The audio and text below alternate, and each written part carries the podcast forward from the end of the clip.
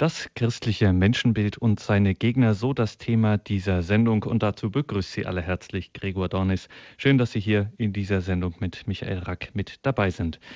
Ja, das christliche Menschenbild, das ist doch ein beliebter Schlager für Sonntagsansprachen, Grundsatzdebatten und bedeutungsschwangere Jahresendabendgedanken. Auf das christliche Menschenbild berufen sich viele, allerdings oft genug nur beiläufig oder so als wäre es im Grunde schon klar, was eigentlich gemeint ist. Umso erfreulicher, wenn wir heute ausführlich und in aller Ruhe Gelegenheit haben, das Ganze mal mehr als nur zu Verschlagworten und das sogenannte christliche Menschenbild mit dem Standpunkt eines pointierten Stichwortgebers unserer Tage etwas zu füttern. Die Rede ist von Michael Rack von der Agentur für christliche Kultur Racks Domspatz. Er ist nun in unserem Studio in München. Grüß Gott und guten Abend, Herr Rack. Guten Abend, Herr Donnis. Grüß Gott, liebe Hörerinnen und Hörer. Ja, danke, Herr Rack, dass Sie sich die Zeit nehmen für diese Sendung, dass Sie sich auf den Weg in unser Münchner Studio gemacht haben. Liebe Hörerinnen und Hörer, Michael Rack ist seit Jahren in vielen Bereichen der, sagen wir, im weitesten Sinne Öffentlichkeitsarbeit tätig, in leitenden Funktionen bei christlichen Zeitungen, Zeitschriften, Radio- und Fernsehsendern. Er war von 1998 bis 2009 Pressesprecher der päpstlichen Stiftung Kirche in Not und seither, also seit 2009, leitet er Rax Domspatz, eine Agentur für christliche Kultur, die unter anderem christliche Kongresse wie die Augsburger Kirchenmesse Gloria, Diskussionen, Vorträge und Reisen unter anderem ins katholische Berlin organisiert. Herr Rack, christliches Menschenbild, ein beliebtes äh, Sujet, um seine eigene ethische, oft auch politische Position so im Grundriss zu skizzieren. Was kann das denn in der Praxis bedeuten? Ja, das ist in der Tat äh, die große Frage. Und äh, wenn ich das, äh, die Formel höre vom christlichen Menschenbild, dann äh, muss ich gestehen, geht bei mir immer ein bisschen der Blutdruck hoch. Denn dieses Wort äh, christliches Menschenbild, äh, das kommt eigentlich immer nur vor kurz vor Wahlen. Und zwar immer im gleichen Zusammenhang, dass nämlich Politiker von CDU und CSU gefragt werden, ja, was ist denn eigentlich an eurer Politik äh, noch christlich? Und dann kommt immer diese Antwort, ja, äh, man kann eigentlich nicht viel ableiten aus dem Glauben für die Politik, aber wir haben ja das christliche Menschenbild. Das ist unser Fundament. Und äh, ich denke mir dann immer, die haben Glück, dass da fast nie jemand nachfragt, ja, was meint ihr denn eigentlich damit? Was ist denn das, das christliche Menschenbild?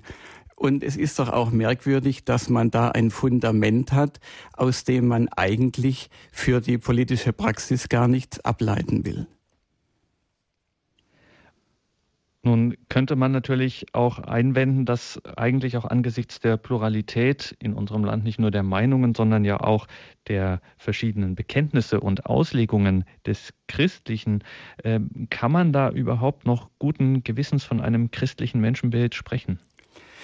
Nun, das christliche Menschenbild bleibt ja immer dasselbe, äh, auch wenn gleichzeitig andere Menschenbilder vertreten werden und vielleicht in unserer Gesellschaft virulent sind.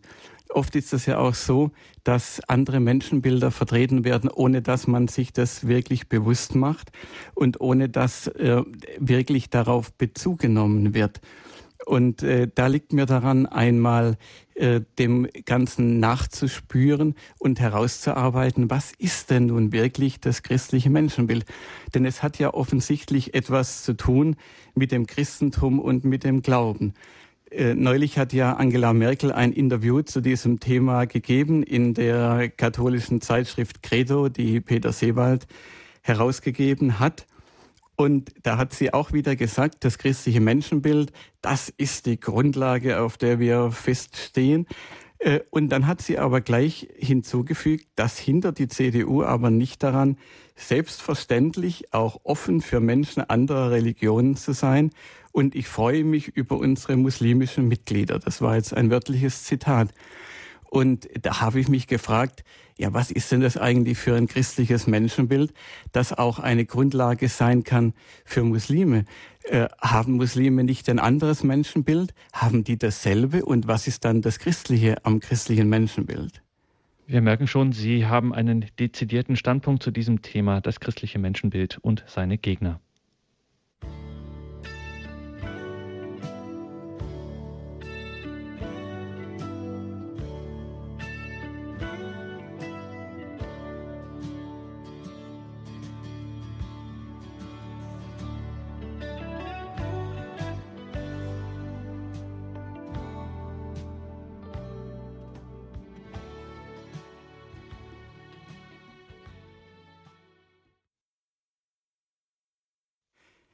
Ja, liebe Hörerinnen und Hörer, was ist der Mensch?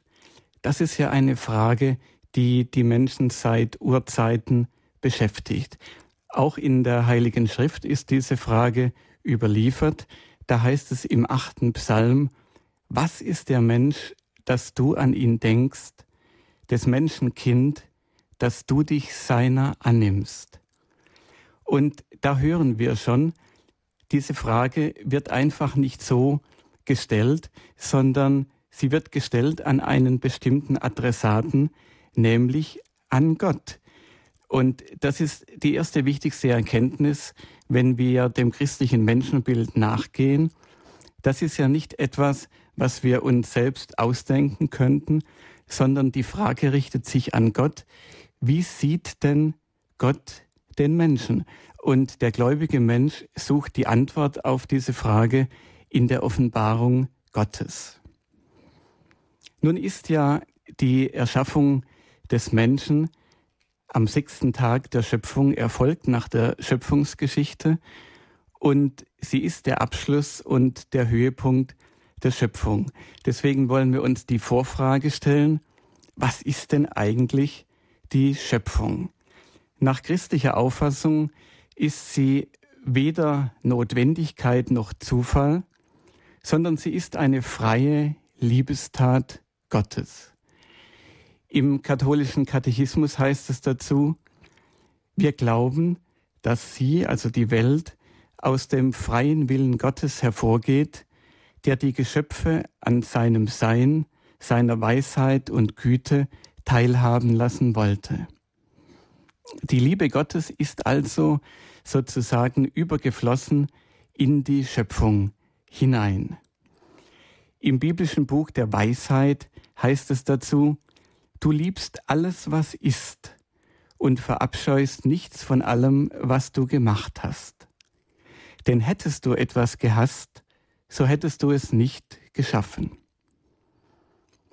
Wie könnte etwas ohne deinen Willen Bestand haben und wie könnte etwas erhalten bleiben, das nicht von dir ins Dasein gerufen wäre? Du schonst alles, weil es dein Eigentum ist. Herr, du Freund des Lebens. Und diese Schöpfung, liebe Hörerinnen und Hörer, ist kein Selbstzweck. Sie ist für den Menschen bestimmt, der zu einer persönlichen Beziehung zu Gott gerufen ist. Und das ist doch schon eine weitere wichtige Erkenntnis. Heute gibt es ja die Tendenz, auch in der politischen Diskussion, äh, zu sagen, ja, die Schöpfung an sich, die wäre ja ganz wunderbar, wenn da nicht der Mensch wäre, der sie immer stört. Also am besten wäre es, der Mensch würde verschwinden und die Schöpfung würde sich selbst überlassen. Das ist keine christliche Vorstellung, sondern die Schöpfung ist für den Menschen bestimmt. Er ist, so heißt es im Zweiten Vatikanischen Konzil, er ist auf Erden das einzige Geschöpf, das Gott um seiner selbst willen gewollt hat. Die Schöpfung ist von Gott gewollt als ein Geschenk an den Menschen, als ein Erbe, das für ihn bestimmt und ihm anvertraut ist. Das ist also eine unvergleichlich hohe Stellung, die der Mensch hat und das sollten wir uns einmal bewusst machen. Im Christentum hat der Mensch eine so hohe Würde wie in keiner anderen Religion. Im achten Psalm heißt es, du hast ihn, also den Menschen, nur wenig geringer gemacht als Gott, hast ihn mit Herrlichkeit und Ehre gekrönt. Du hast ihn als Herrscher eingesetzt über das Werk deiner Hände, hast ihm alles zu Füßen gelegt. Und daher, liebe Hörerinnen und Hörer, daher kommt ja das Wort vom Menschen als der Krone der Schöpfung. Und ich habe äh, bei Günter Grass, äh, dem Literaturnobelpreisträger, äh, den Satz gefunden, wir müssen damit aufhören, über die Menschen zu sprechen, als wären sie die Krone der Schöpfung. Aber damit müssen wir gar nicht aufhören, sondern im Gegenteil, damit müssen wir erst wieder richtig beginnen. Wir müssen dem Menschen seine unvergleichliche Würde und seine hohe Berufung bewusst machen. Der Mensch nimmt eine einzigartige Stellung in der Schöpfung ein. Sie kennen die ganzen Zitate aus der Heiligen Schrift, die ich Ihnen äh, vorgelesen habe. Aber es ist, glaube ich, ganz nützlich, sie sich einmal noch einmal im Zusammenhang zu vergegenwärtigen. Gott schuf den Menschen nach seinem Bilde, heißt es im Buch Genesis, nach dem Bilde Gottes schuf er ihn, als Mann und Frau schuf er sie. Und ich habe in meinem letzten Vortrag hier über die christlichen Wurzeln Europas schon darauf hingewiesen, wie dieses Menschenbild von Anfang an, seit äh, Jesus Christus auf der Erde war und seitdem die Menschen von ihm erzählt haben, begonnen hat, das Antlitz der Erde zu verwandeln. Im Jahr 315 schon, also kurz nachdem das Christentum zugelassen wurde im römischen Reich, hat Kaiser Konstantin der Große verboten, die Gesichter von Kriminellen, die als Arbeiter in die Bergwerke oder als Gladiatoren in die Arenen geschickt wurden, mit dem Brandeisen zu markieren. Ebenso das Brennen der Gesichter von Sklaven, und zwar mit der Begründung, dass das menschliche Gesicht das Bild der himmlischen Herrlichkeit sei. Und das ist wirklich ein ganz interessanter Vorgang, denn zur damaligen Zeit gab es, soweit wir wissen, überhaupt keine Proteste gegen diese Praxis, etwa äh, die Gesichter von Gladiatoren oder von Kriminellen äh, mit dem Brandeisen zu markieren. Das war völlig normal, genau wie die Gladiatorenspiele überhaupt. Aber in dem Moment, als der Kaiser die christliche Religion angenommen hatte, war das einfach nicht mehr möglich, so etwas zu tun und es musste abgestellt werden. Im Buch Genesis heißt es dann, und Gott sah alles an, was er gemacht hatte, und sie haben in Erinnerung den ganzen Schöpfungsbericht. Immer heißt es dann, nachdem die Pflanzen, die Tiere geschaffen worden sind, äh, es war gut. Und nach der Erschaffung des Menschen heißt es, es war sehr gut. Diese Wertschätzung Gottes gilt aber nicht nur der ganzen Menschheit und dem Menschen sozusagen als Typ, sondern sie gilt jedem einzelnen Menschen. Da habe ich bei Papst Benedikt etwas sehr Schönes gefunden. Jeder Mensch ist ein Gedanke von Gott. Wenn die Heilige Schrift die Schöpfung des Menschen bildhaft darstellt, mit Gott, dem Töpfer, der ihn formt und ihm den Geist einbläst, so ist das archetypisch gedacht für jeden Einzelnen. In den Psalmen sagt der Mensch von sich, du hast mich ja mit Lehm gestaltet, du hast mir den Atem eingehaucht. Jeder hat seinen Platz, der ihm gegeben ist und durch den er etwas Unersetzliches für das Ganze der Geschichte beitragen kann. Und Papst Benedikt fährt fort, der Mensch ist einmalig. Er steht in Gottes Augen und ist in einer besonderen Weise auf ihn zugeordnet. Eine persönliche Idee Gottes. Ja, liebe Hörerinnen und Hörer, das müssen wir uns einmal auf der Zunge zergehen lassen und einmal auch sacken lassen, vielleicht in einer stillen Stunde, das gilt jedem von uns. Jeder von uns, jeder von Ihnen ist eine persönliche Idee Gottes. Ich glaube, wenn wir uns das einmal auch nur ansatzweise klar machen, da müssen wir fast erschauern vor der ungeheuren Würde, die uns der Schöpfer damit zugedacht hat und vor der großen Aufgabe, die dadurch auch an uns gestellt ist. Ein amerikanischer Schriftsteller hat einmal in einem Interview gesagt, wenn ich in New York mit der U-Bahn fahre, wundere ich mich immer, dass Gott die Gesichter nicht ausgehen. Wir sind lauter kleine und große Meisterwerke, einzeln erdacht und handgemacht. Vom Meister der Meister, vom Schöpfer mit der unbegrenzten Schaffenskraft.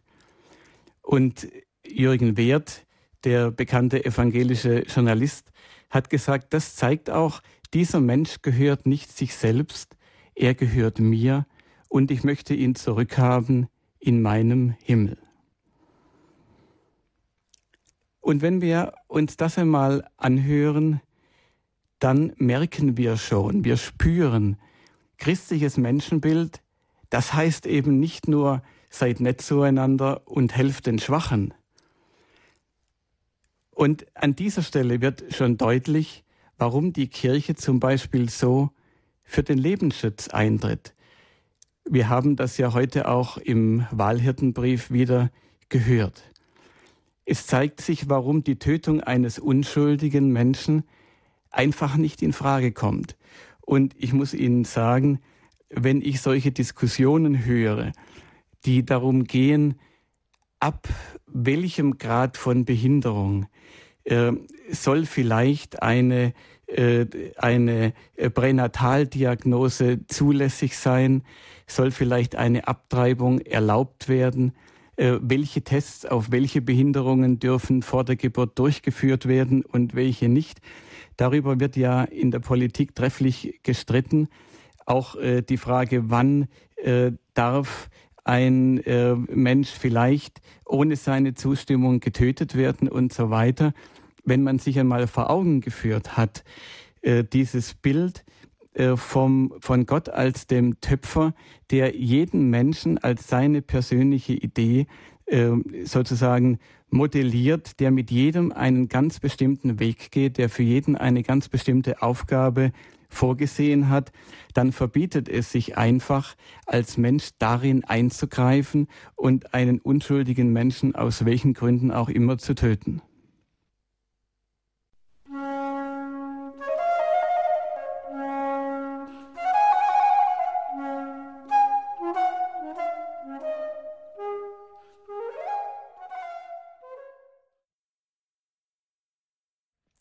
Nun, dieser Gedanke von der hohen Würde des Menschen verschärft sich ja noch im Neuen Testament durch die Menschwerdung Gottes in Christus, indem er dann Gott also selbst Mensch äh, geworden ist. Sie wissen das. Aber wir sollten uns an dieser Stelle auch äh, noch einmal klar machen, dass etwas dergleichen in anderen Religionen nicht einmal gedacht wird, ja sogar als Gotteslästerung begriffen wird, dass Gott die menschliche Natur sozusagen in die Gottheit hineingenommen hat. Was war der Grund, so fragt Katharina von Siena, weshalb du den Menschen zu einer so großen Würde erhoben hast? Die unschätzbare Liebe, mit der du dein Geschöpf selbst angeblickt und dich in es verliebt hast, denn du hast es aus Liebe erschaffen. Aus Liebe hast du ihm eine Natur gegeben, die an dir, dem ewigen Gut, Freude zu empfinden vermag. Wenn ich hier, meine Damen und Herren, von dem christlichen Menschenbild spreche, dann ist natürlich das jüdisch-christliche Menschenbild gemeint, ich habe hier einiges zitiert aus dem Alten Testament und das Menschenbild ist ja das gleiche. Ich bin im letzten Jahr mit meiner Frau im Heiligen Land gewesen zum ersten Mal.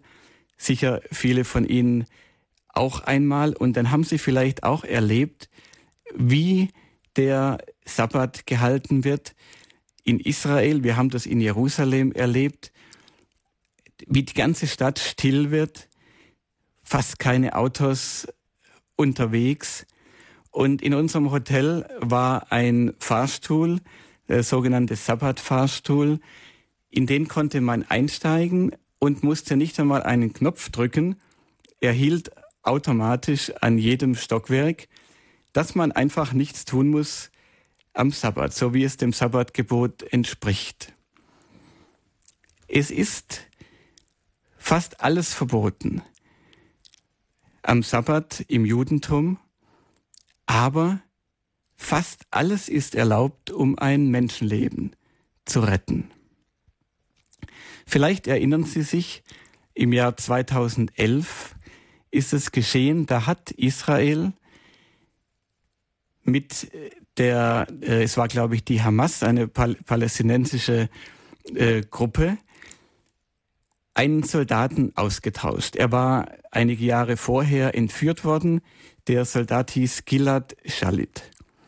Und Israel hat diesen Soldaten ausgetauscht im Gegenzug gegen die Freilassung von 1027 inhaftierten Palästinensern. Diese 1027 Palästinenser wurden verantwortlich gemacht für 600 Morde. Das muss man sich einmal vorstellen. Ein Tausch einer gegen 1027.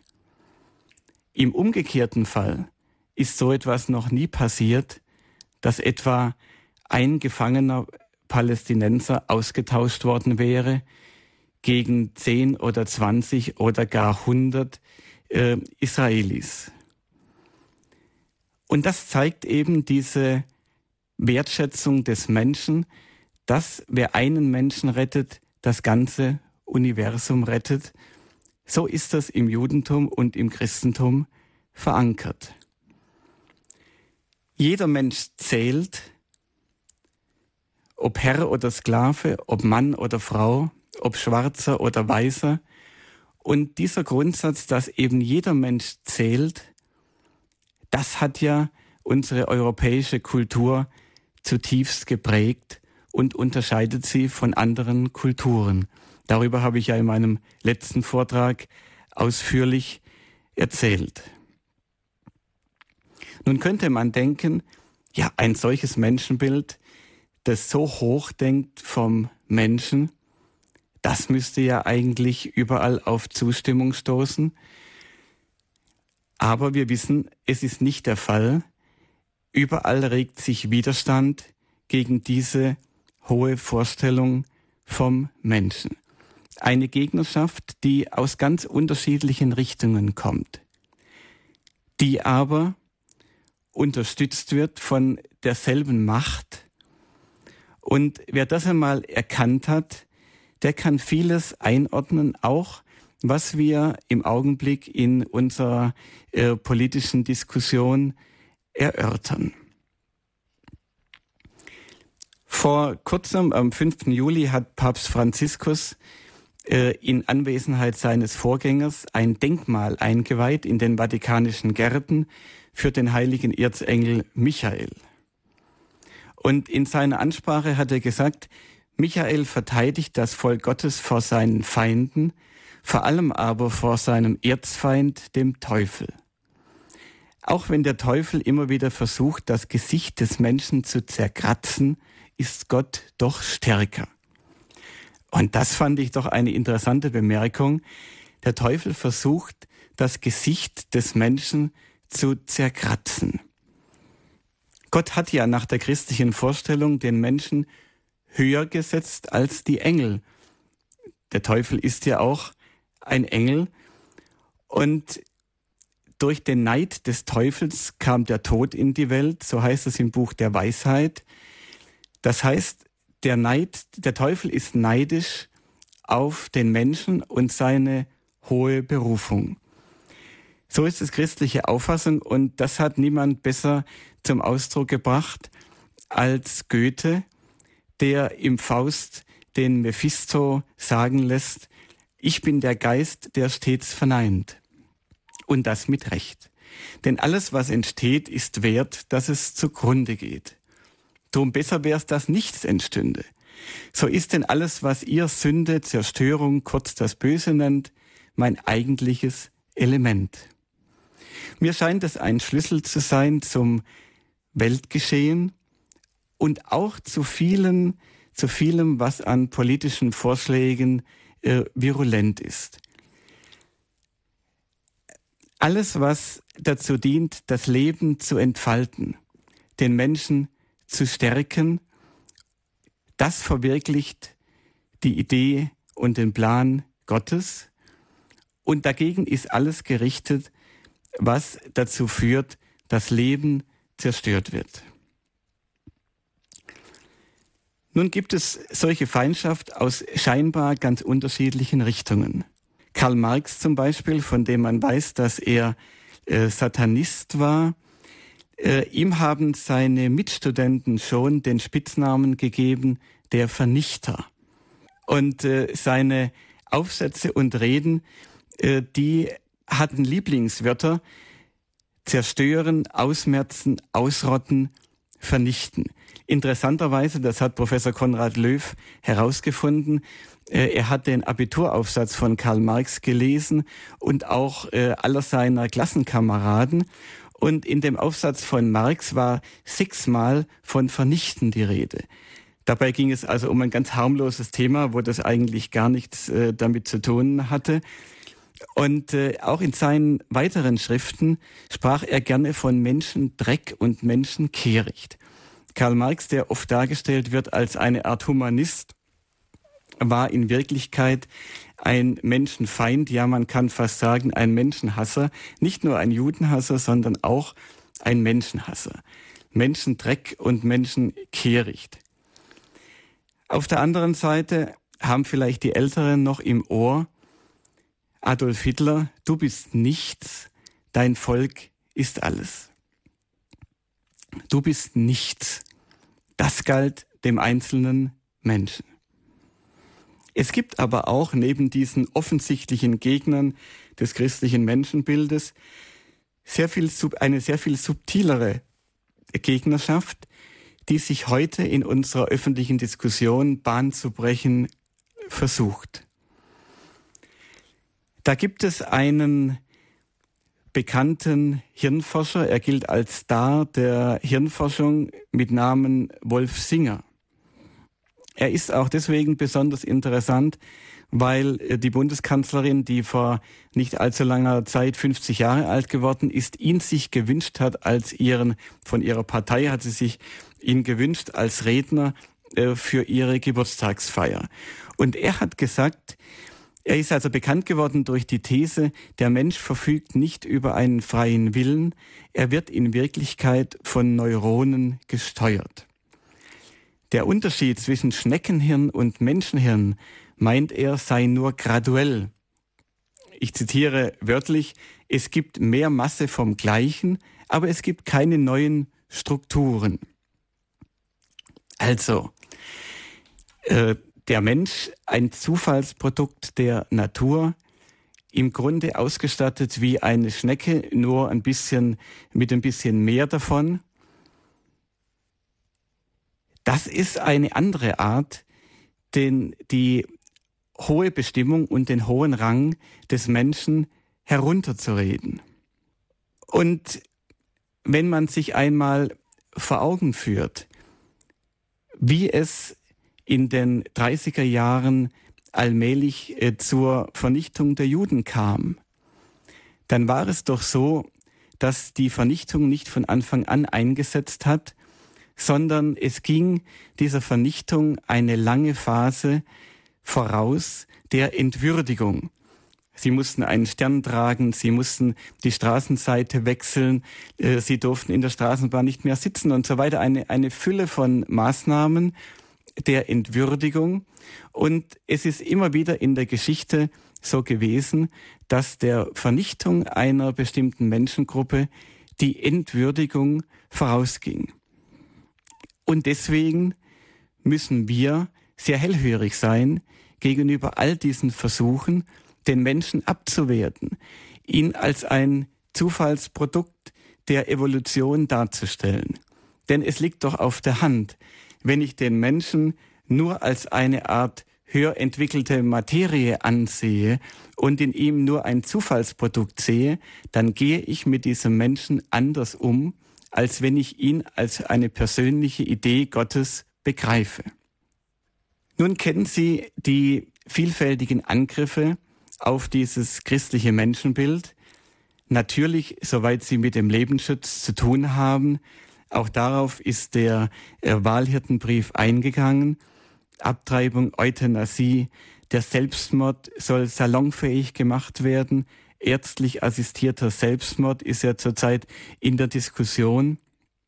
Es wird ein immer höherer Druck äh, ausgeübt bei dem Thema Transplantation, äh, wo doch der Todeszeitpunkt äh, mindestens sehr unklar, sehr umstritten ist und immer weiter nach vorne verlegt wird, damit der Mensch äh, nützlichen Zwecken zugeführt werden kann, auch wenn sein Tod noch gar nicht feststeht. Sie kennen die ganzen Diskussionen um die Pränataldiagnostik, um die Präimplantationsdiagnostik. Immer einfacher werden die Tests gemacht, immer mehr Druck wird ausgeübt auf die Schwangeren, sich solchen Tests zu unterziehen damit keine Menschen zur Welt kommen, äh, von denen Gott gewollt hat, dass sie zur Welt kommen sollen, von denen aber manche Menschen meinen, dass sie doch nur Geld kosten und Mühe machen, aber nicht auf diese Welt gehören. Und dieses Thema äh, kann ich äh, heute Abend nicht weiter vertiefen. Aber es ist nicht nur so, dass aus dem Christen, christlichen Menschenbild folgt, dass das menschliche Leben nicht angetast werden darf. Das folgt auf jeden Fall daraus. Aber äh, Gott geht ja noch sehr viel weiter. In der Heiligen Schrift heißt es, Jesus hat es gesagt, ich sage es mal in der, in der sehr äh, süffigen Übersetzung von Klaus Berger, Früher sagte man, du sollst nicht töten und wer tötet, ist ein Verbrecher. Doch ich sage euch, Wer auf seinen Bruder zornig ist, der ist ein Verbrecher. Wer zu seinem Bruder oder seiner Schwester du Schwein sagt, dem wird der Prozess gemacht. Und wer Idiot sagt, der hat die Feuerhölle verdient. Das heißt, nicht nur das Leben an sich ist Gott gewollt, sondern die individuelle Entfaltung jedes einzelnen Menschen. In Johannes 10,10 10 heißt es, ich bin gekommen, damit sie das Leben haben und es in Fülle haben. Die Ehre Gottes ist der lebendige Mensch. Gott freut sich, wenn der Mensch Freude am Leben hat, äh, wenn er seine Begabungen entfalten kann. Es ist im Christentum nicht wie, wie früher äh, in heidnischen Kulten, dass man, wenn man Glück hatte, den Göttern geopfert hat, damit die nicht neidisch werden. Gott ist nicht neidisch auf das Glück des Menschen. Im Gegenteil, es ist seine Ehre, wenn der Mensch sich entfaltet, wenn er glücklich wird und äh, seine Begabungen, den ganzen Reichtum seiner Begabungen entfalten kann. Und darum stellt sich auch in politischen Fragen äh, immer wieder die Frage, und das ist eigentlich ein Lackmustest für alles, was wir in der Politik diskutieren, was dient eigentlich der Entfaltung des Lebens und was schränkt sie ein? Da gibt es natürlich viele Themen und viele Beispiele. Äh, ich will mich jetzt nur beschränken auf das Beispiel der Familie, weil derzeit die heftigsten Angriffe gerade dort auf das christliche Menschenbild gerichtet sind und weil es auch im äh, Wahlhirtenbrief heute eine Rolle gespielt hat. Warum wird die Familie so angegriffen und warum ist die Familie so wichtig? Nun, unter anderem deswegen ist sie wichtig, weil Familie den Menschen stark macht. Es gibt im Moment eine äh, groß angelegte Kampagne, äh, Kinder möglichst von der Wiege ab in die Kollektiverziehung, in Krippe- und Einheitsschule zu treiben. Äh, Sie kennen das, liebe Hörerinnen und Hörer. Und das widerspricht dem christlichen Menschenbild diametral. Ja, es ist gerade ein hervorragendes Buch erschienen, was ich Ihnen persönlich empfehlen will von Birgit Kelle. Und daraus zitiere ich nur äh, zwei Sätze. Auf die Barrikaden mit euch möchte man allen Eltern zurufen. Es geht in diesem, in diesem äh, Abschnitt um den Unterschied zwischen einer Betreuerin und der Mutter. Also Birgit Kelle fragt sich, das muss ich vorausschicken, ist es eigentlich dasselbe, ob Kinder äh, zu Hause von der Mutter äh, erzogen werden oder ob sie in einer Einrichtung äh, betreut werden. Und dann sagt sie, jetzt kommt das wörtliche Zitat, ihr seid es, also die Mütter, ihr seid es, die in euren Kindern etwas ganz Einzigartiges sehen, die sie lieben und nicht fallen lassen, auch wenn sie aus der Reihe tanzen, wenn sie an den Leistungsanforderungen zu scheitern drohen. Ihr entdeckt ihre verborgenen Talente oder gar niemand. Ihr glaubt an sie, auch wenn sie nicht sozial konform auf dem Schulhof spielen und die nächste fünf in Mathe droht. Ihr habt es an der Hand, lasst es euch nicht wegnehmen.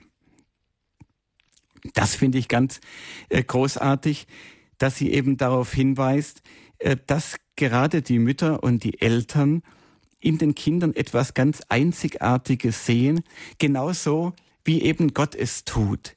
Und so wie es eben nur die Eltern in gleicher Weise tun können oder sagen wir wenigstens in einer in annähernd der gleichen Weise, wie Gott es tut. Eltern lieben ihre Kinder sagt Birgit Kelle weiter, sie halten es für das schönste, klügste, einzigartigste auf der ganzen Welt. Damit sind die Eltern, das ist jetzt mein Zusatz, die natürlichen Verkünder und Vermittler der unerschöpflichen göttlichen Barmherzigkeit jedem Menschen gegenüber. Gott hat eben jeden Menschen als Einzelstück gemacht mit seinen je eigenen Begabungen. Und die sind durchaus unterschiedlich. Sie sind unterschiedlich in der Art und auch in dem Maß, in der Größe. Sie kennen ja das Gleichnis von den Talenten. Es ist dem Menschen durchaus Unterschiedliches von Gott zugemessen. Und darum kann für den Christen auch nicht die Einheitsschule das Ziel seiner Bemühungen sein, sondern es kann nur gehen um die begabungsgerechte Schule. Es hat ja gerade ein Parteivorsitzender einen ganz skurrilen äh, äh, Vorschlag gemacht. Er hat gesagt, Hausaufgaben sollen nur noch in der Schule äh, gemacht werden, denn wenn die zu Hause gemacht würden, dann würden ja manche Schüler besser gefördert, weil die Eltern äh, sich darum kümmern und mit den Kindern äh, da an den Hausaufgaben arbeiten, weil vielleicht auch der Bildungshintergrund da ist. Und andere äh, die sollen, die, die haben ja diese Voraussetzungen nicht. Also das ist natürlich ein Ausfluss äh, der, der Ideologie des Neides.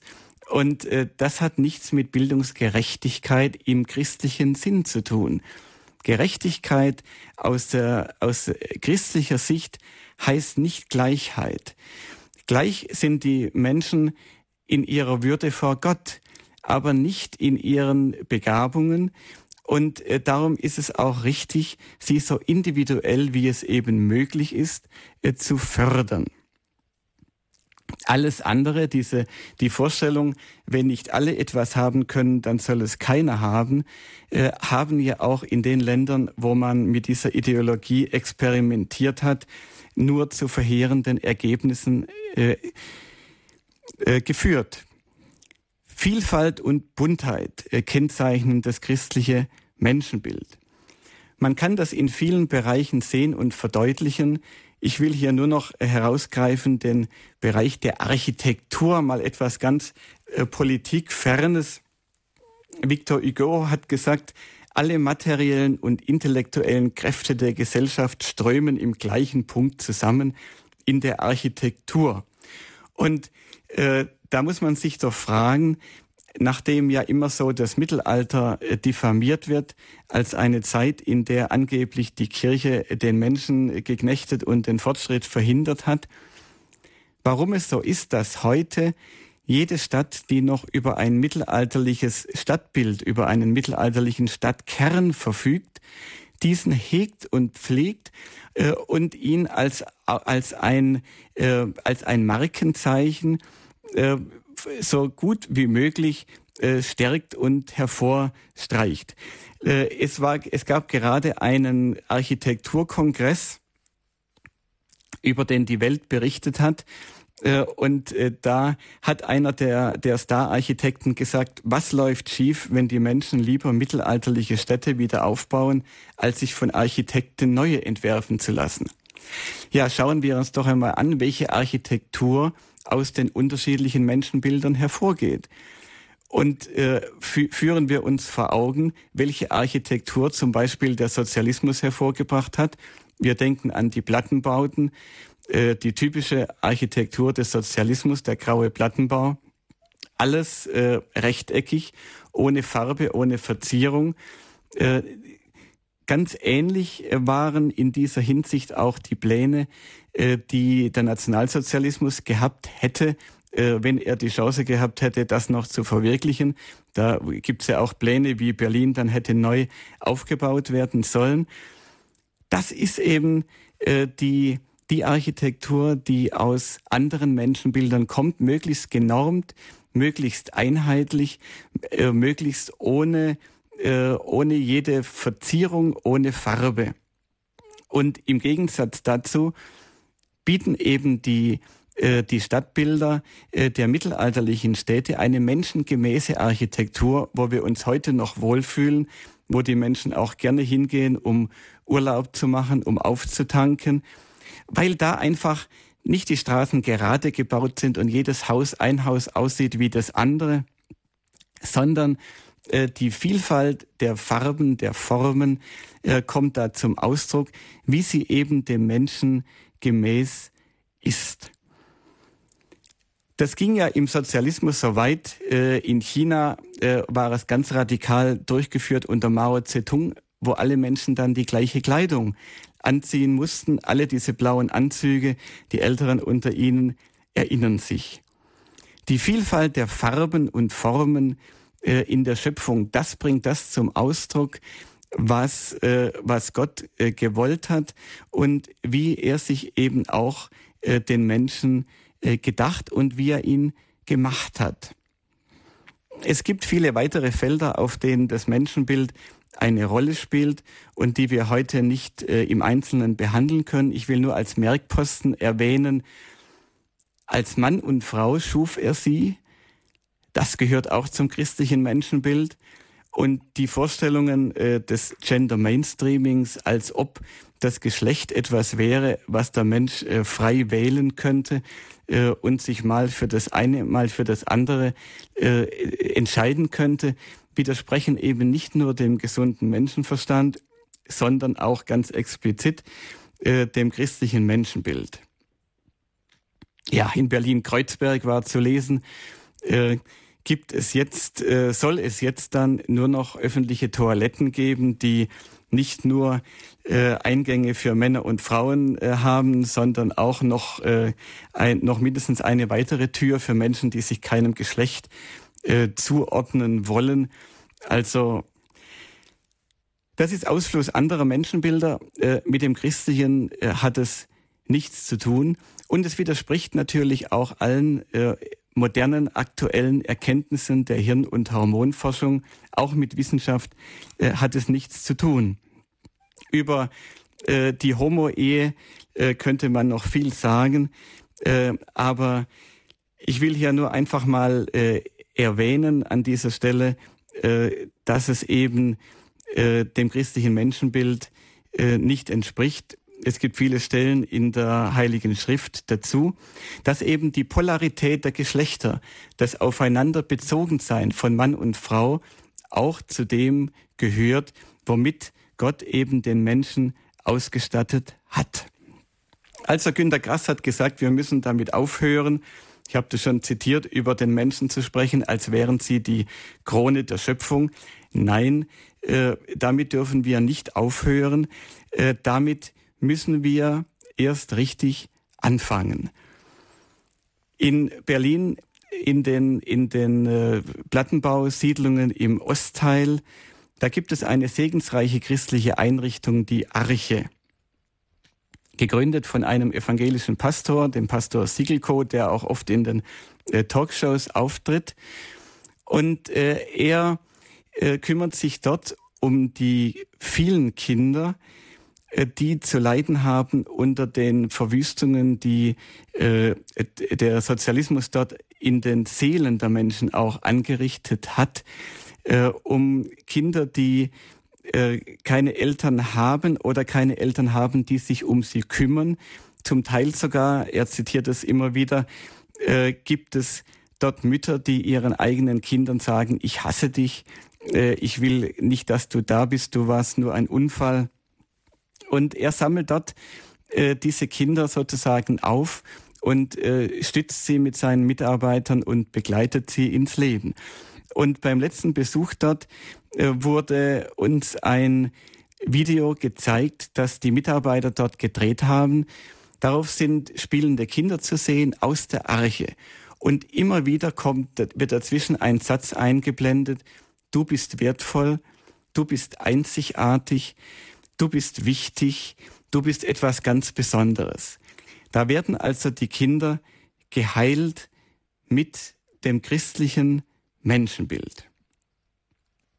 Dieses Beispiel der Arche zeigt, dass es ganz falsch wäre, angesichts der vielfältigen Bedrohungen des heutigen Menschen die Hoffnung zu verlieren.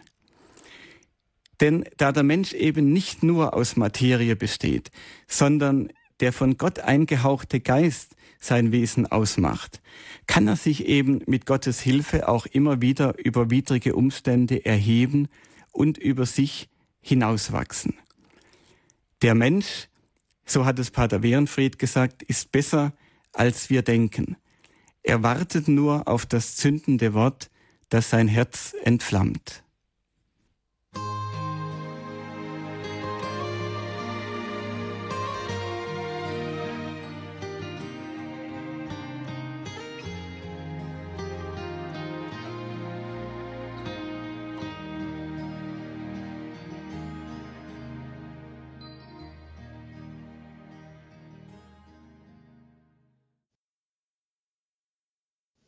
Das christliche Menschenbild. Dazu hörten Sie heute in der Standpunktsendung hier bei Radio Horeb den Standpunkt von Michael Rack von der Agentur für christliche Kultur Racks Domspatz. Und als ersten Hörer dürfen wir Dr. Dessloch aus München in der Sendung begrüßen. Grüße Gott, guten Abend. Grüß Gott, Herr Moderator, grüß Gott, Herr Rack. Ähm, Ihr faktenreicher Vortrag, der ja in der Zusammenschau wirklich aufwühlend war, führt mich zu zwei Fragen. Erstens, kann man sagen, dass wir uns heute in einem Kulturkampf befinden? Das ist eine Bezeichnung aus der deutschen Geschichte in der Bismarckzeit, aber heute in einer ähm, weltumspannenden, globalen äh, Welt erscheint diese Frage aus meiner Sicht begründet. Zweitens, ist unter diesen Gesichtspunkt, wo es um die Würde des Menschen geht. Die Würde des Menschen, die nur in der deutschen Verfassung in Artikel 1 Grundgesetz als Leitlinie für die staatlichen Autoritäten und für die Bevölkerung und die Gerichte äh, dokumentiert ist und auch geltendes Recht ist, ist in dieser Situation die Trennung von Staat und Kirche nicht längst überholt. Wir sehen in Frankreich diesen Konflikt zwischen einem Teil der Gesellschaft und dem Staat. Das sind meine beiden Fragen. Danke, Dr. Desloch. Ja, Herr Rack, das sind zwei sehr, sehr starke Fragen. Was sagen wir darauf? Ja, grüß Gott, Herr Dr. Desloch. Ich freue mich sehr, dass Sie angerufen haben. Ein Kulturkampf, ja. Es ist, äh, die Päpste haben ja davon gesprochen, immer wieder, ein Kampf äh, zwischen der Kultur des Lebens und der Kultur des Todes. So könnte man es auf den Punkt bringen. Im Grunde gibt es diesen Kulturkampf ja immer, weil äh, nun eben nicht nur das Gute in der Welt ist, sondern auch das Böse. Und es tritt immer wieder in unterschiedlichen Formen auf. Im Augenblick äh, Überraschend ist vielleicht die Heftigkeit, mit der dieser Kulturkampf äh, gerade alle Themen rund um die Familie und um den Lebensschutz angeht. Es ist ja noch nicht so lange her, dass der Nationalsozialismus vorbei ist und auch äh, das äh, System in der DDR sein Ende gefunden hat. Und es hat doch nicht lange vorgehalten, die Erfahrungen, die in beiden Systemen gemacht worden sind. Ja, Sie haben die Trennung von Staat und Kirche angesprochen. Äh, nun hat der Papst Benedikt mit seinem Wort von der Entweltlichung uns hier schon sehr äh, zum Nachdenken angeregt und äh, überhaupt dazu angeregt, dass wir als Christen da auch keine große Scheu äh, davor haben sollten. Es ist auf jeden Fall wichtig, dass sich die Kirche nie korrumpieren lässt durch ihr Eingebundensein in den Staat. Auf der anderen Seite dem Staat würde ich es nicht raten, sich in einen Kampf äh, gegen die Kirche und das Christentum zu begeben, denn er ist der größte Profiteur äh, davon. Äh, je stärker das Christentum ist, desto besser lässt sich ein Staat regieren. Danke, Dr. Desloch, für Ihre Fragen. Alles Gute. Danke. Herr Rack, das hat sich natürlich jetzt alles, das hört sich alles sehr gut an. Und ähm, die, der Mensch die Krone der Schöpfung als Begründung auch der Menschenwürde, Gott Ebenbildlichkeit und dafür haben Sie auch Beispiele angeführt, wo das Ganze funktioniert. Jetzt, wenn wir uns mal auf die Seite von denen schlagen, die so etwas wie Günter Grass eben sagen können, wir müssen aufhören vom Menschen als der Krone der Schöpfung zu reden, dann äh, haben die dafür ja, gibt es ja gute Gründe. Äh, also die Ideologiekritik zum Beispiel hat herausgestellt, naja, ähm, wenn der Mensch schon mal die Krone der Schöpfung ist, dann brauchen wir nur an von Menschen verursachte ökologische Katastrophen und alles Mögliche denken. Ähm, und da sehen wir, dass ihm da einiges aus dem Ruder läuft. Und auch wir in der jüdisch-christlichen Tradition haben ja ein sehr starkes Motiv schon im Paradies. Äh, ist uns da, uns der Krone der Schöpfung, einiges schiefgegangen. Was machen wir damit? Ja, ja. Äh, aber wodurch ist es denn schiefgegangen im Paradies? Äh, da war eben der Widersacher auch schon zugange. Und äh, so ist es eben. Äh, das Böse ist in der Welt, aber das ändert ja nichts an der hohen Bestimmung des Menschen. Im Gegenteil, äh, das Böse arbeitet ja gerade damit, äh, dass es dem Menschen sein Selbstvertrauen rauben will ein gebrochener Mensch, ein Mensch, der sich selber für wertlos hält, gerade der ist es doch, der zu allem Bösen bereit ist. Schauen wir doch mal an, was das für Personal war äh, damals in den KZs zum Beispiel, äh, was das für Menschen waren. Das waren eben oft Menschen, die sich selbst als gescheitert äh, angesehen haben und die aus diesem Gefühl heraus äh, oder auch daraus her, das hergeleitet, dass sie selbst äh, sehr schwer verletzt worden sind, vielleicht in der Kindheit, dann diese Verletzungen weitergegeben haben. Und das erleben wir ja heute auch. Äh, viele, die heute zum Beispiel Kinder missbrauchen, sind als Kind selbst missbraucht worden. Also wenn man den Menschen stärkt, äh, wenn man dafür sorgt, dass gerade auch viele Kinder, die unter sehr schwierigen Verhältnissen aufwachsen, die vielleicht nicht die Liebe zu Hause bekommen haben, dass sie sich trotzdem wertgeschätzt fühlen, geliebt fühlen, stark fühlen, dann verhindert man viel an Bösem in dieser Welt. Aber gerade für so etwas braucht man ja doch eigentlich kein christliches Menschenbild im strengen Sinn. Also seine Kinder zu lieben und ihnen Wertschätzung äh, zukommen zu lassen, dafür braucht es ja keine religiöse Bindung. Das äh, scheint zunächst einmal richtig zu sein und äh, die Liebe von Eltern zu Kindern äh, ist ja wohl auch grundsätzlich im Menschen angelegt, ganz sicher ist das so. Aber wenn man schaut, wie Kinder äh, behandelt worden sind zu anderen Zeiten und in anderen Kulturen, auch bevor das Christentum äh, in die Welt gekommen ist, dann sieht man eben doch, äh, dass es eine Bedeutung hat. Kinder waren in der antiken Welt, äh, vor, bevor Jesus Christus gekommen ist, ja äh, im Grunde nichts wert. Und sie sind auf das Übelste behandelt worden. Der Kindesmord, das habe ich ja in meinem letzten Vortrag dargelegt, war völlig normal. Und äh, das hat sich erst geändert nach und nach mit dem Christentum. Dass Kinder so hoch geschätzt werden, gerade Kinder, das hat ganz entscheidend zu tun mit, den, mit dem, äh, wie Jesus Christus Kinder behandelt hat. Lass die Kinder zu mir kommen, äh, und wehret ihnen nicht und so weiter. Diese Hochschätzung des Kindes ist keineswegs so natürlich und so selbstverständlich, wie wir uns das heute vorstellen. Herr Rack, das Ganze steht und fällt, wie wir es von Ihnen hören, ähm, mit dieser Grundannahme Gott. Nun ist aber ausgerechnet das äh, eine Größe, mit der nicht nur immer weniger Menschen irgendetwas anfangen können, sondern über den auch die Meinungen äh, aber so richtig auseinandergehen. Ähm, und unsere Gesellschaft besteht darauf, dass eben genau diese Größe nicht dazu führen kann, also weder die Grundrechte und ähnliches einschränken, noch gar sie hervorbringen äh, können darf. Wie bringen Sie sich dann in redlicher Weise, Sie äh, sozusagen stehen ja in dieser Gesellschaft, wie bringen Sie sich mit Ihrer Position redlich in diesen, wie das immer so schön heißt, Diskurs ein?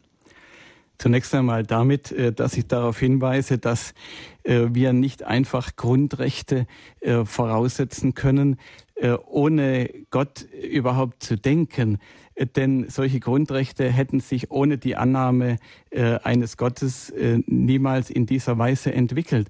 Wie sollen alle Menschen Brüder sein äh, und Schwestern natürlich auch, äh, wenn es keinen Vater gibt? Das ist sehr schwer zu begründen. Und äh, wenn man äh, die Annahme Gott nicht voraussetzt, dann ist eben die Frage durchaus offen, äh, warum äh, sollen denn alle Menschen die gleiche Würde haben? Warum äh, Menschen einer anderen Hautfarbe zum Beispiel? Äh, denn die sehen doch anders aus. Warum müssen die unbedingt mit der gleichen Würde behandelt werden? Frauen zum Beispiel.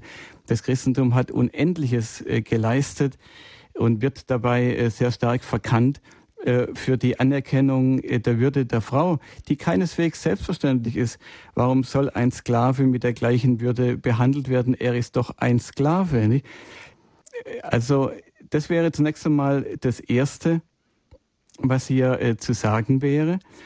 Und äh, dann ist es so, dass wenn man die Menschen ihrem dem christlichen Menschenbild entsprechend behandelt, dann ist es immer auch die bestmögliche Art, sie zu behandeln. Das heißt, es gibt immer, äh, wenn man vom christlichen Menschenbild ausgeht, auch gute Argumente äh, praktischer Art, die jedem einleuchten. Das gilt zum Beispiel für die Frage der Kinderbetreuung genauso wie für den Lebensschutz. Auch jemand, der nicht an die Existenz Gottes glaubt, äh, wie zum Beispiel Gregor Gysi, der gesagt hat, also ich glaube zwar nicht, aber ich fürchte eine gottlose Gesellschaft äh, auch jemand, der nicht an die Existenz Gottes glaubt, äh, den könnte vielleicht auch davor schauen, dass wir in einer Gesellschaft leben, in der niemand mehr seines Lebens sicher ist, in der niemand weiß, ob, wenn er einen bestimmten Grad von Hinfälligkeit erreicht, er nicht einfach zu dem, wie es heute heißt, sozialverträglichen Frühableben äh, gedrängt wird. Das leuchtet jedem ein. Und äh, man kommt vom christlichen Menschenbild her immer zu guten Ergebnissen, die auch Nichtchristen einleuchten. Man muss sich eben ein bisschen drum bemühen. Und Sie haben völlig recht, Herr Donis, es genügt da nicht, natürlich jemandem, der nicht an Gott glaubt, zu sagen, du musst aber dran glauben und äh, Gott will das aber so, das wird ihn nicht überzeugen, sondern wir müssen dann auch äh, noch eine weitere Arbeit leisten und auch in die Praxis gehen, die Lebensverhältnisse anschauen und eben auch gute Argumente äh, aus dem Leben selbst heraus äh, entwickeln und vorbringen. Herr Fürstbacher wartet schon eine ganze Zeit in der Leitung. Jetzt sind Sie dran. Ja. Hallo, grüß Gott. Guten Abend. Äh, Folgendes. Papst Franziskus hat das vor kurzem erwähnt, dass in Bezug auf die Gewalt auf, auf dieser Erde bei vielen Menschen das Gewissen eingeschlafen ist. Meine Frage an den Referenten wäre, welche Ursachen glauben Sie speziell in Deutschland zu erkennen, dass bei vielen Tausenden oder Millionen Menschen das Gewissen eingeschlafen ist? Ja, Herr Fürstbacher, äh, vielen Dank für diese Frage. Äh, das ist natürlich vielschichtig äh, vielleicht zu beantworten. Das Gewissen eingeschlafen, sagen Sie zu Recht, denn jeder hat ja dieses Gewissen und äh, eigentlich äh, sagt es ihm und müsste es ihm eine klare Auskunft geben. aber das Gewissen muss ja auch geschärft und gepflegt werden. Das sagt die Kirche ja seit jeher. Und wenn dieses Gewissen nicht geschärft wird immer wieder, äh, dann schläft es eben ein. Es hat auch viel damit zu tun, dass wir gerade in unserer Gesellschaft so viel Lärm haben. Und äh, ich möchte mal sagen, der, äh, der Widersacher arbeitet auch mit Lärm. Ja? Also es wird heute viel Lärm verursacht, der den Menschen abhalten soll vom Nachdenken, dass er möglichst wenig Ruhe bekommt und möglichst wenig Gelegenheit bekommt, dass das Gewissen sich melden kann. Das Stichwort heißt da äh, Spaßgesellschaft. Eine Ablenkung und ein Spektakel jagt das nächste. Und es ist, glaube ich, auch schon damit getan, dass wir auch äh, dem Bedürfnis, das durchaus viele Menschen haben, äh, entsprechen und viele Orte schaffen, an denen sie zur Ruhe kommen können. Es ist ja auch kein Zufall, dass gerade die Klöster heute mit diesen Angeboten, dass man sich im Kloster, ins Kloster für einige Zeit äh, zurückziehen kann, äh, doch recht erfolgreich sind. Und in den letzten Jahren hat es stark zugenommen. Also vielleicht äh, werden sich die Gewissen der Menschen dann auch wieder stärker regen. Danke, Herr Fürstbacher. Alles Gute nach Niederbayern. Ja, danke schön. Aus Artensteig im Schwarzwald hat uns Herr Güntner angerufen. Grüß Gott. Grüß Gott. Guten Tag. Ich möchte Ihnen sagen, dass ich diese ganze Entwicklung auch schon lange beobachte. Ich möchte äh, den Rack herzlich danken für diesen wunderbaren Vortrag. Äh, unsere Demokratie, das hat der ehemalige Bundesrichter Böckenförde gesagt, lebt eigentlich von Vorgaben, die sie sich selber nicht schaffen können. Diese Vorgaben sind, wir kommen wirklich ähm, aus dem christlichen Menschenbild. Also äh, wir, unsere, unser Grundgesetz heißt da immer noch in Verantwortung vor Gott beschließt der Deutsche Bundestag äh, in der Präambel dies und jene Gesetze. Ja, und die Gesamtentwicklung äh, von der Bibel her, wenn wir sehen, läuft darauf zu, dass wir eine globale, äh, einen globalen Abfall von Gott bekommen. In dem sind wir schon drin, also dieser Kampf von Licht und Finsternis. Und das wird ja einmal, wenn wir es in der Offenbarung 13 lesen, wird es sein. Ich frage Sie eigentlich heute, was äh, können wir Menschen dafür tun, einfach uns dass wir Licht und Salz sind in unserer Umgebung, als Christen froh uns zu Christus bekennen und dann wird Gott uns segnen, so wie Sie ihren, durch Ihren Vortrag und durch, ihr, durch Ihre Arbeit gesegnet sind. Man spürt das einfach Ihnen ab. Und da möchte ich Ihnen einfach danken, dass Sie uns Mut machen, dass wir weiterhin an unserem Platz auch gerade uns für Schwache einsetzen. Dankeschön, Herr Günther. Äh, danke für diese Frage. Äh, geben wir Herrn Rack die Gelegenheit, darauf noch etwas zu sagen, zu ergänzen, zu erwidern. Ja, Herr Günther, äh, ganz herzlichen Dank. Ähm, Sie weisen darauf hin, dass, dass es in der Offenbarung auch äh, Aussichten gibt, sagen wir mal, die, äh, die nicht positiv sind und die, die uns voraussagen, dass es eine Herrschaft des Antichristen geben wird.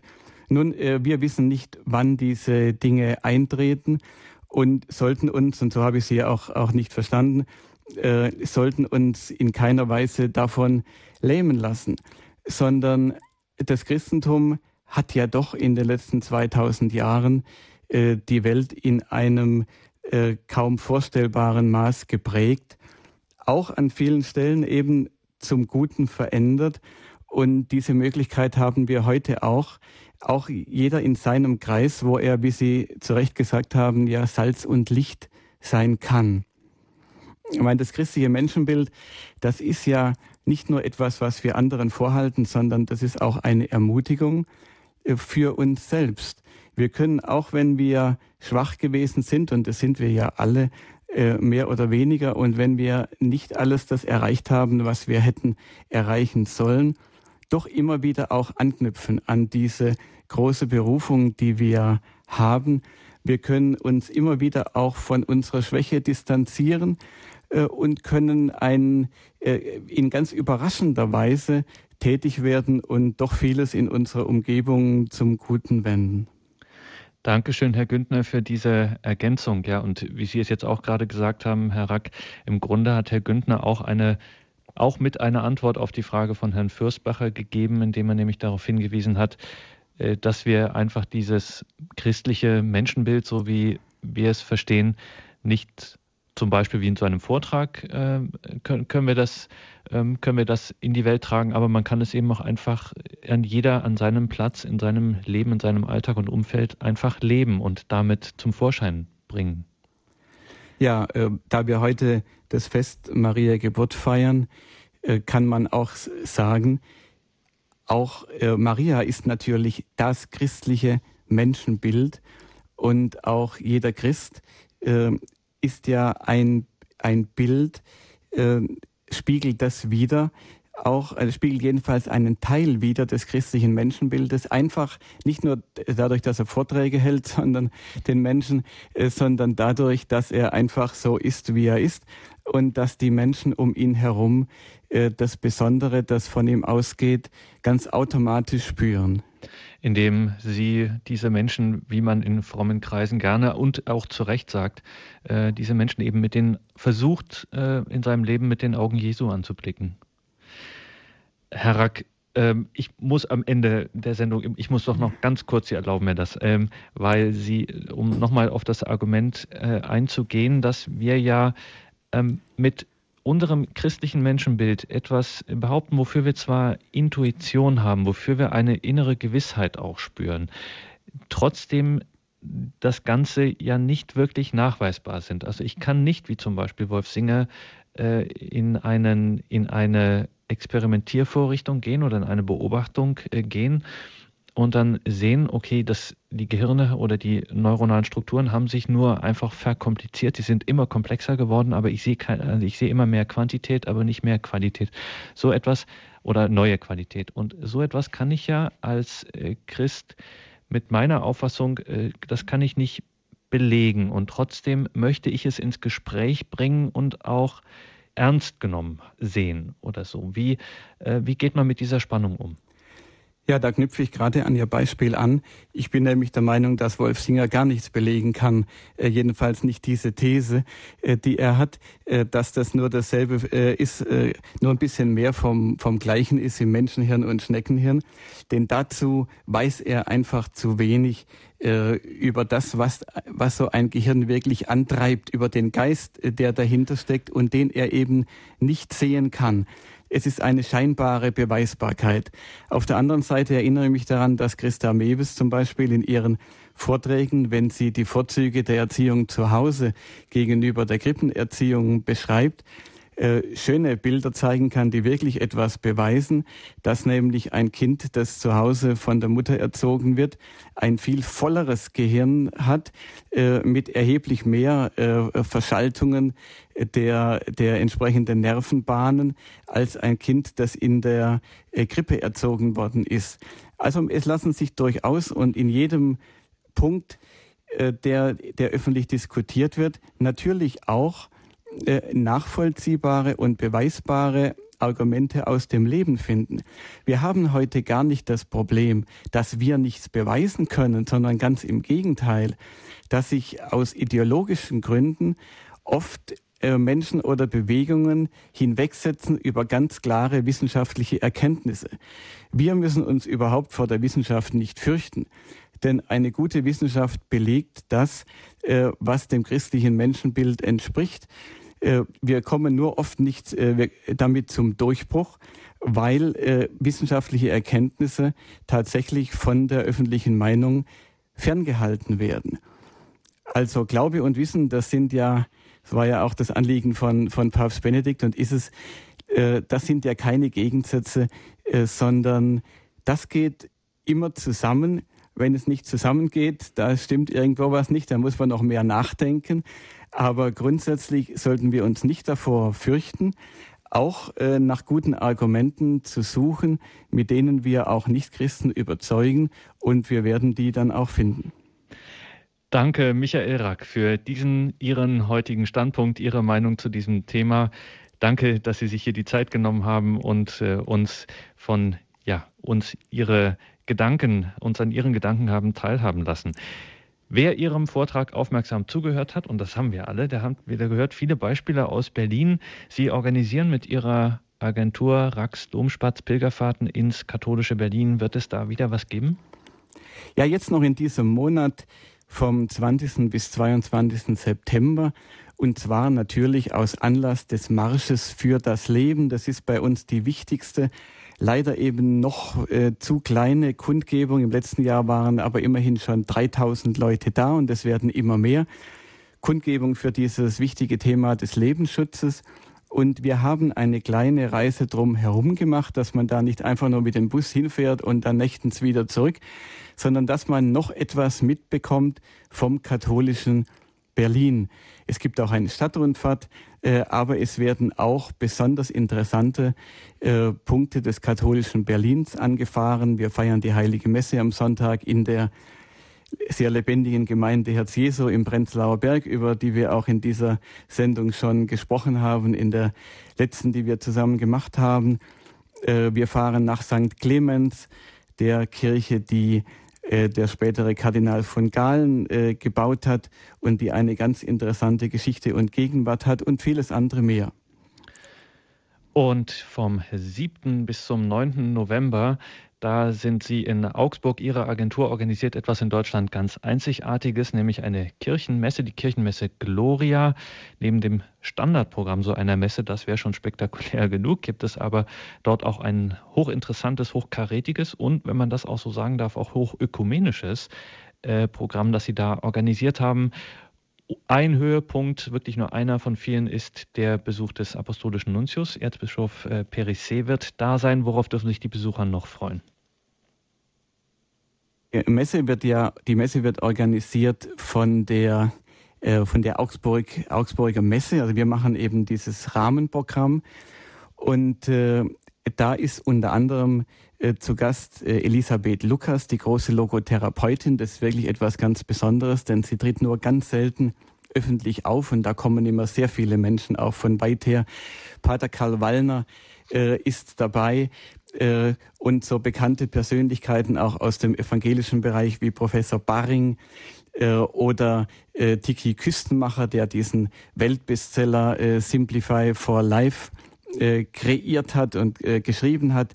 Äh, Matthias Matusek, viele prominente und auch vor allem äh, äh, pointiert sprechende und profilierte äh, katholische Persönlichkeiten sind dort und ein ganz breites äh, Themenspektrum, das also von den christlichen Singles bis über die, die Edelsteine äh, bis zu äh, äh vielen anderen Themen geht, das Wallfahrtswesen, das Pilgern, äh, vieles, was Christen äh, momentan interessiert. Und es lohnt sich auf jeden Fall mal zu dieser Messe zu gehen und da einen Tag oder einen halben Tag an den äh, vielen interessanten Ständen vorbeizubummeln und auch etwas von eben diesem teilweise doch äh, spektakulären Rahmenprogramm mitzunehmen. Jetzt haben wir heute hier von Ihnen einen Vortrag gehört, aber Sie sind auch ansonsten ein äh, sehr gefragter Vortragsredner. Vielleicht fragt sich jetzt die ein oder der andere, Hörerinnen oder Hörer, ja, das wäre doch auch mal vielleicht was für unsere Pfarrgemeinde oder ich bin in einem kirchlichen Verband organisiert. Da wäre vielleicht mal ein Vortrag von Michael Rack. Was gibt es da eine Chance oder eher weniger? Ja, also erfreulicherweise gibt es immer mehr Anfragen dieser Art und äh, ich mache das sehr gerne. Äh, zum einen, weil man da immer ganz tolle Menschen kennenlernt und sieht, also es gibt doch noch so viele, äh, das, das Wort noch streiche ich gleich wieder, es gibt so viele äh, äh Menschen, die die sich sehr einsetzen und in dem Sinn, wie es der Hörer vorhin gesagt hat, äh, Salz und Licht sind, die mitdenken und die, äh, die kennenzulernen einfach eine Freude ist und vor allem sie zu stärken, denn das brauchen wir ja heute bei den vielen negativen Botschaften, die auf uns eintrommeln, äh, die uns auch äh, die Hoffnung nehmen sollen. Äh, da möchte ich ein bisschen und sehr gerne, wie es im Rosenkranzgebet heißt, die Hoffnung stärken. Das macht mir große Freude und ich freue mich da äh, immer auf eine Einladung. Also, Sie haben es gehört, liebe Hörerinnen und Hörer, nur Mut, wenn Sie möchten, dann äh, finden Sie diese, die Kontaktdaten und sowieso alle Informationen unter www.rax-domspatz.de De. Googeln Sie einfach Rax Domspatz und dann kommt das, äh, dann äh, werden Sie da schon zurecht verlinkt oder Sie schauen auch einfach ins Infofeld zu dieser Sendung oder Anruf beim Horeb Hörerservice 08323 9675 110 und die geben Ihnen dann auch die Kontaktdaten weiter. Danke, Michael Rack, für heute, für diese Sendung. Alles Gute Ihnen für Ihre Arbeit und ja, bis zum nächsten Mal. Vielen Dank, Herr Donnis, und einen schönen Abend Ihnen, liebe Hörerinnen und Hörer. Ja, danke Ihnen, dass Sie hier mit dabei waren für Ihr Interesse an dieser Sendung. Es geht hier gleich weiter mit dem Nachtgebet der Kirche der Komplett. Ich darf mich an dieser Stelle von Ihnen verabschieden, wünsche Ihnen allen einen gesegneten Abend und eine behütete Nacht. Ihr Gregor Dornis.